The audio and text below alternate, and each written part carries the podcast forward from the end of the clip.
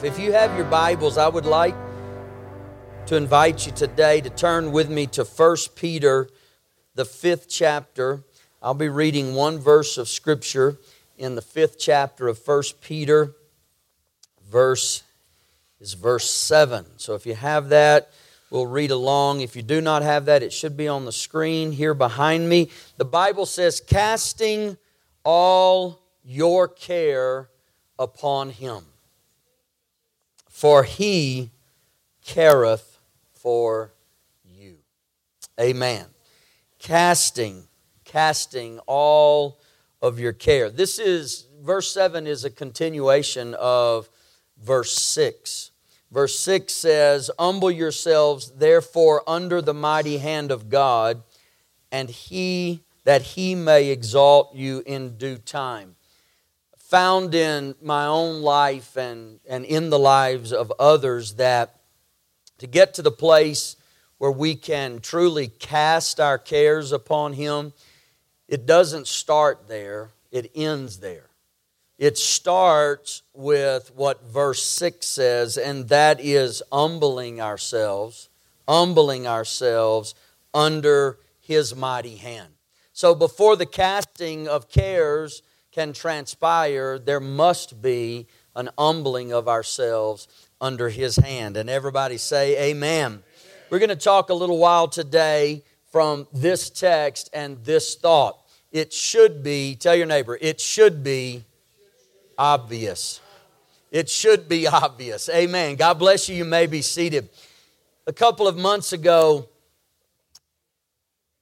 Lisa and I, Marley, traveled to Louisiana. I've been to Louisiana many times throughout my life. Uh, one of the reasons is my father was from Louisiana and my grandparents lived in uh, Vernon Parish. If you know much about Louisiana, there's, there's not counties and things of that nature, it's parishes. So my grandparents lived in Vernon Parish. That's on the uh, western side of the state, and it's in between Many and Leesville. I'm not sure if you know where Many is or Leesville is, but if you have been a part of the military, especially the Army, then you have a little bit of an understanding of that area because that's where Fort, Fort Polk is. And my father, as a boy, when he was four and five years of age, his mother would prepare sandwiches and they would take my father and drop him off at Fort Polk and he would sell sandwiches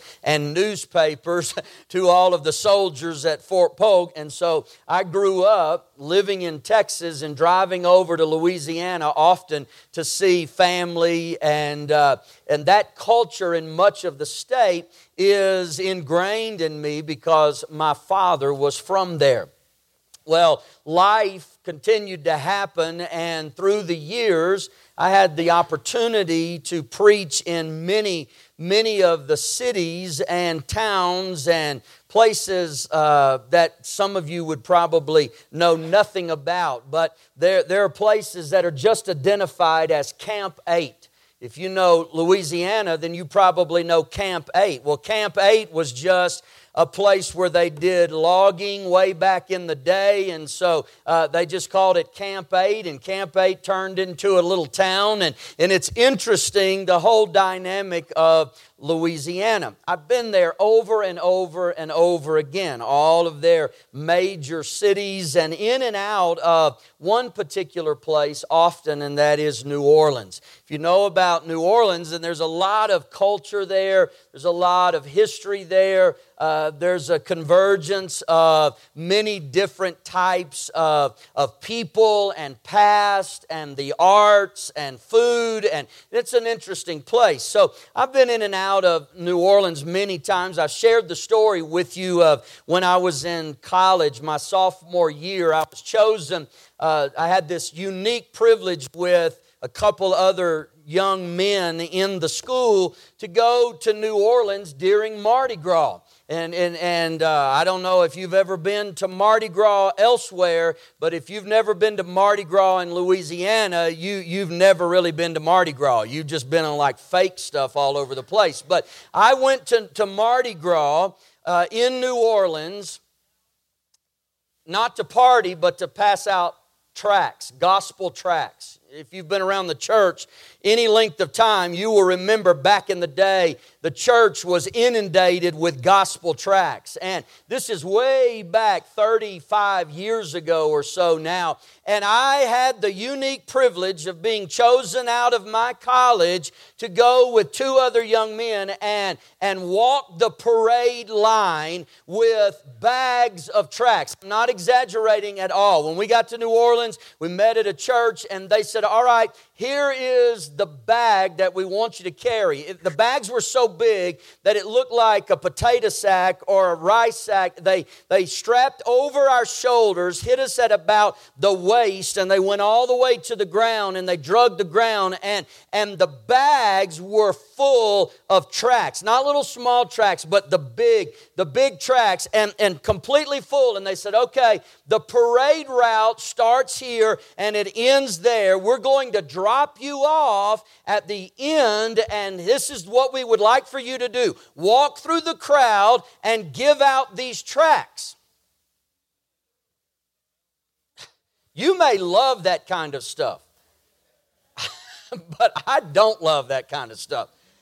I, I don't think that at least well, I know people don't go to Mardi Gras to hear the gospel. They, they go to Mardi Gras to get beads and see the floats and, and, and, and act in uh, all ways of debauchery and, uh, and filth and uh, yeah, and you know most people don't even wear clothes during that time and and what clothes they wear when they go they end up coming off after all the stuff they consume and and we were there you know three shining lights in in the middle of thousands of party goers I, I look back now and I really think that it was a punishment. It was a punishment.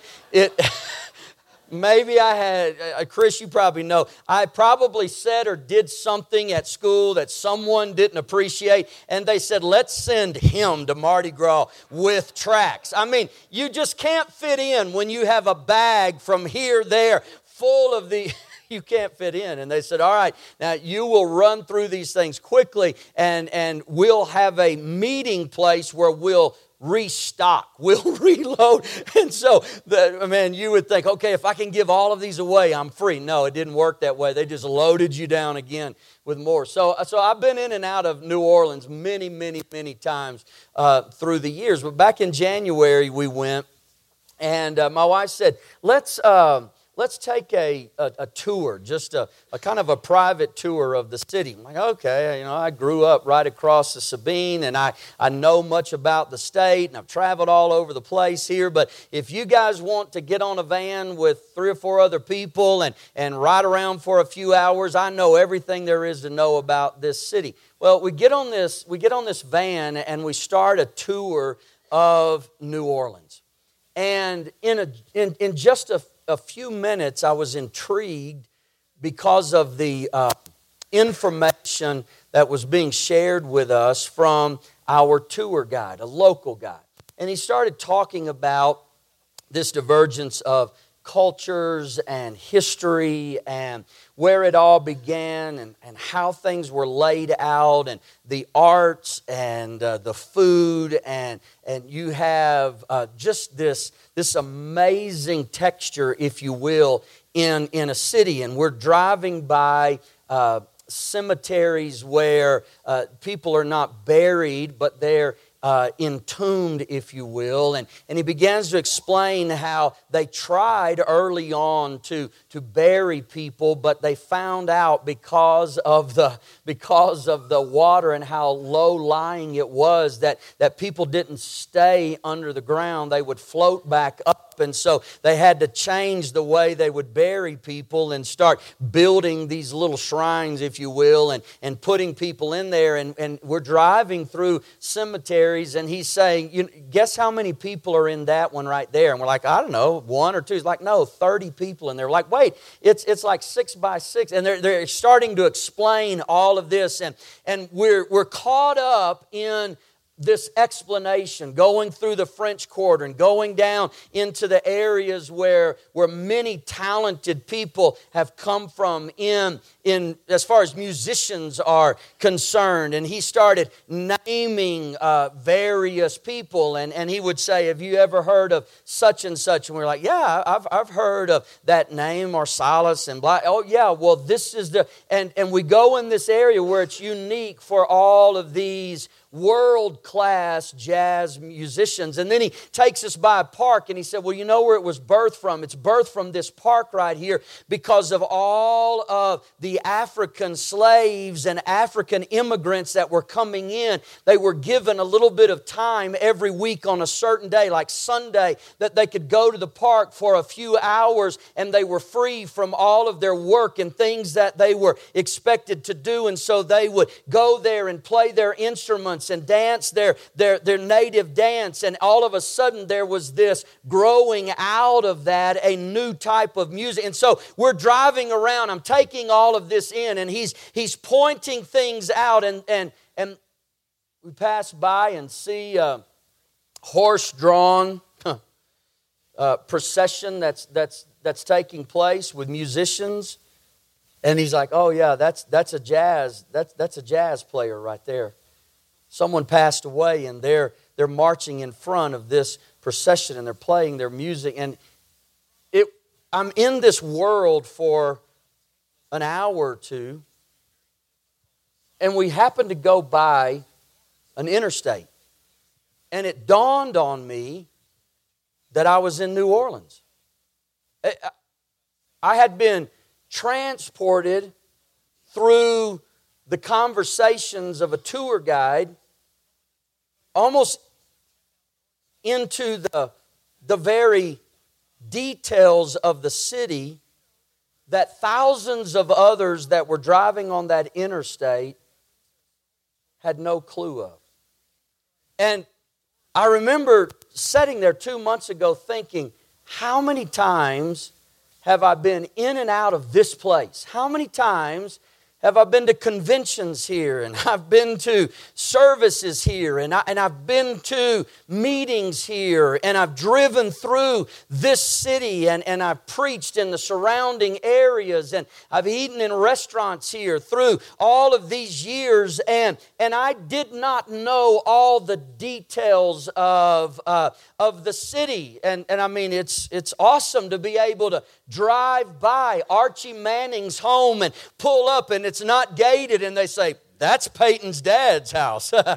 and, and the tour guide say, I came by here a, a, a, few weeks ago and Peyton was in the yard out there with the kids. We're like, wow, yeah, Archie Manning. And we're in this. Sometimes life gets us in the place that we're living in the big scene and we're missing the details of where we are.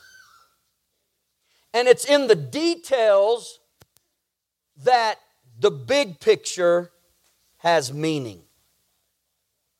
And if you do not understand the details, then the big picture loses its intent in your life.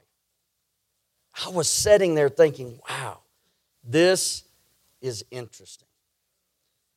It's in the minutia of life that greater things can be revealed. But if we never take the time to explore the specifics, we will miss the greater purpose. The Bible says this casting all your care upon him, for he careth for you. I don't know, Morgan, I don't know if there is a more personal scripture in the entire Bible.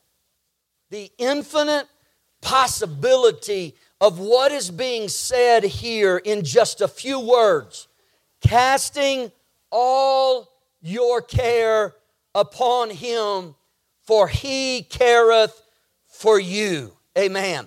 The possibility here in this personal scripture, we often fail to comprehend.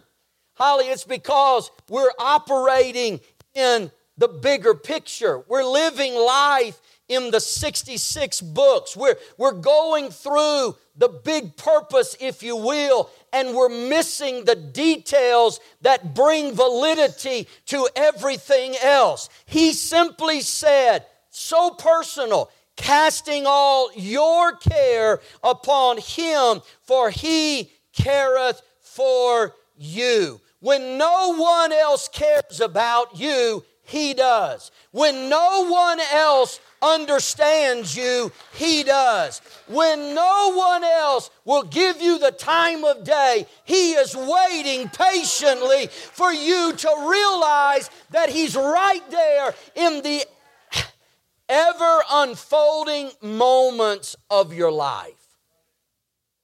This is powerful to me. Now,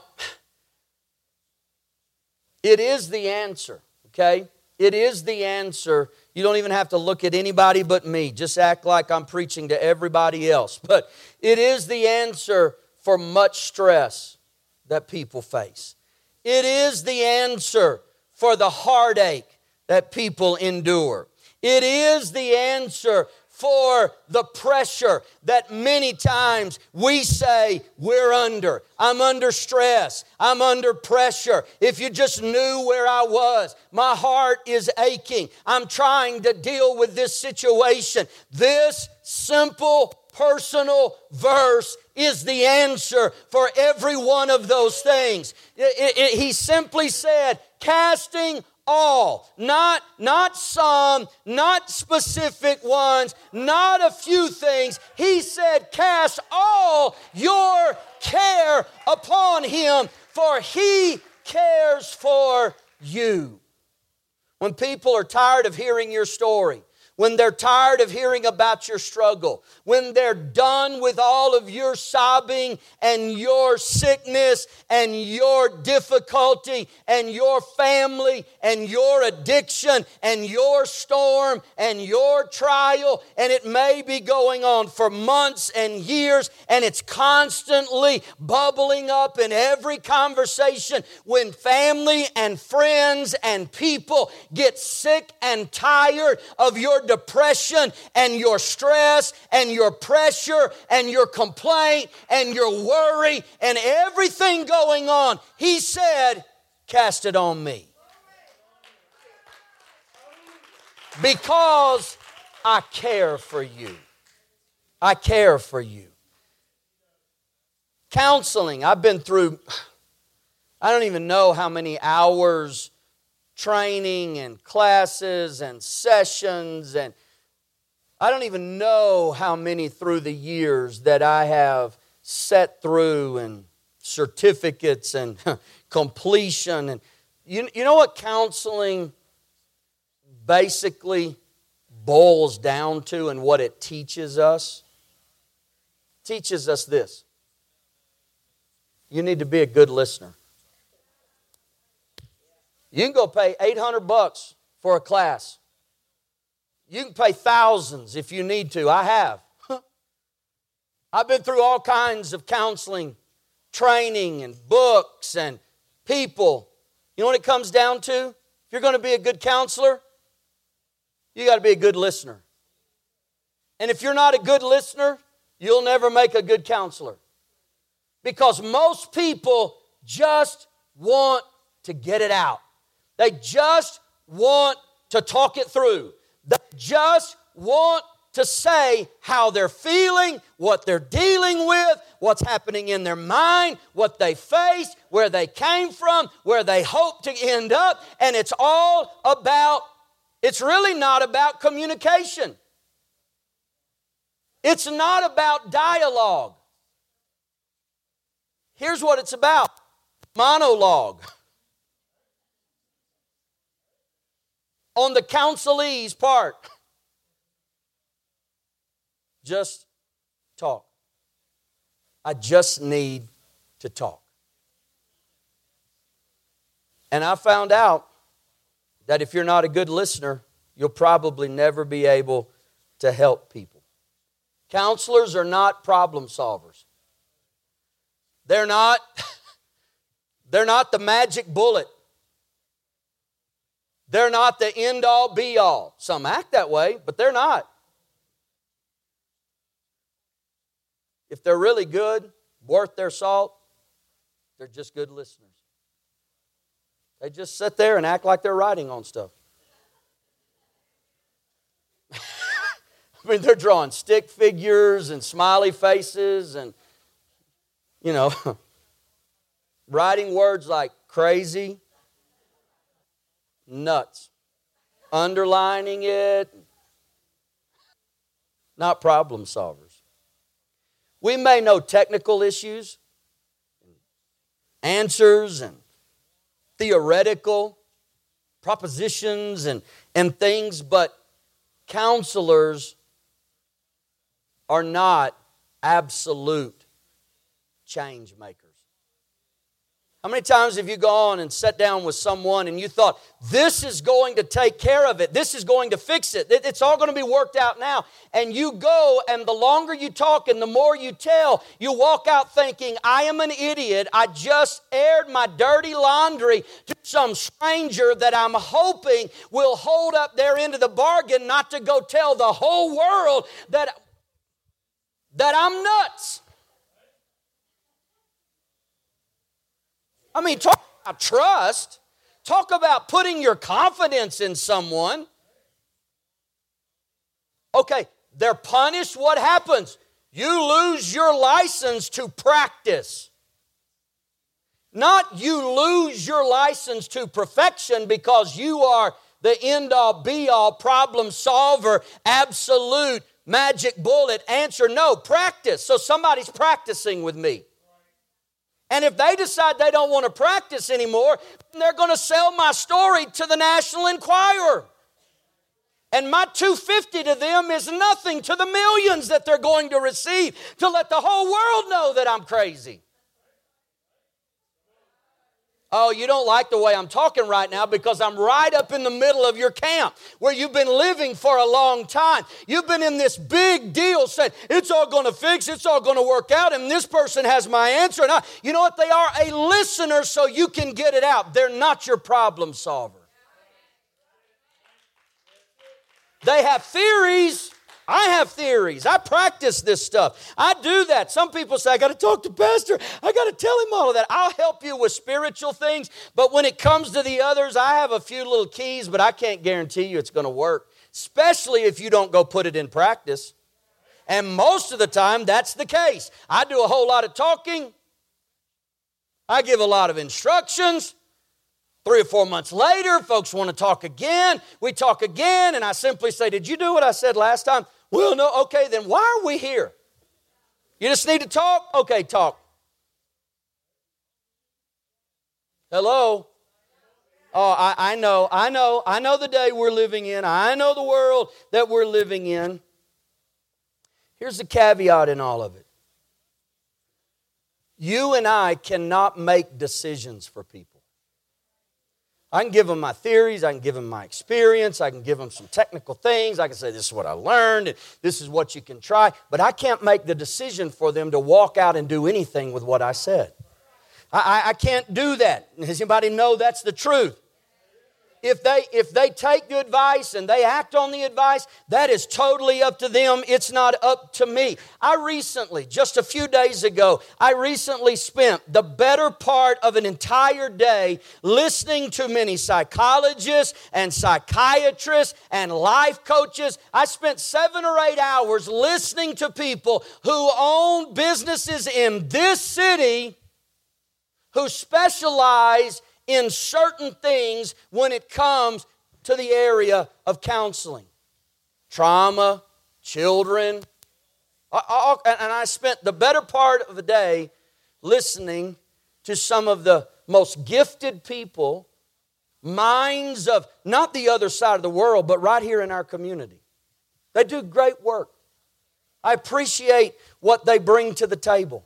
I'm glad that there's options for people to turn to and, and find specialized things and, and, and, and go. And, and, and I'm all for that. I'm not against it at all. And I even, I take notes and I take names and, and I, I think, man, if I run across someone that's dealing with that, I know that I'm not the professional. I know someone I can send them to. I know someone that may be able to work through. I, I understand all of that.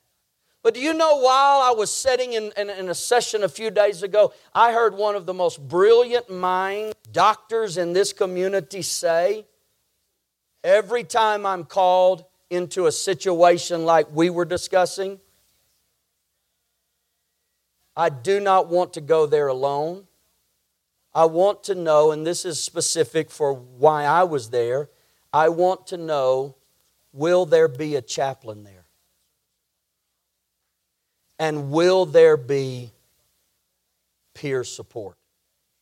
Because I understand there's some things that I can't take care of.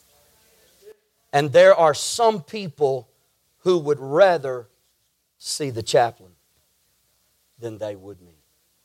Now, now, now, I, I, I was kind of taken back in all of that because that's not always the case.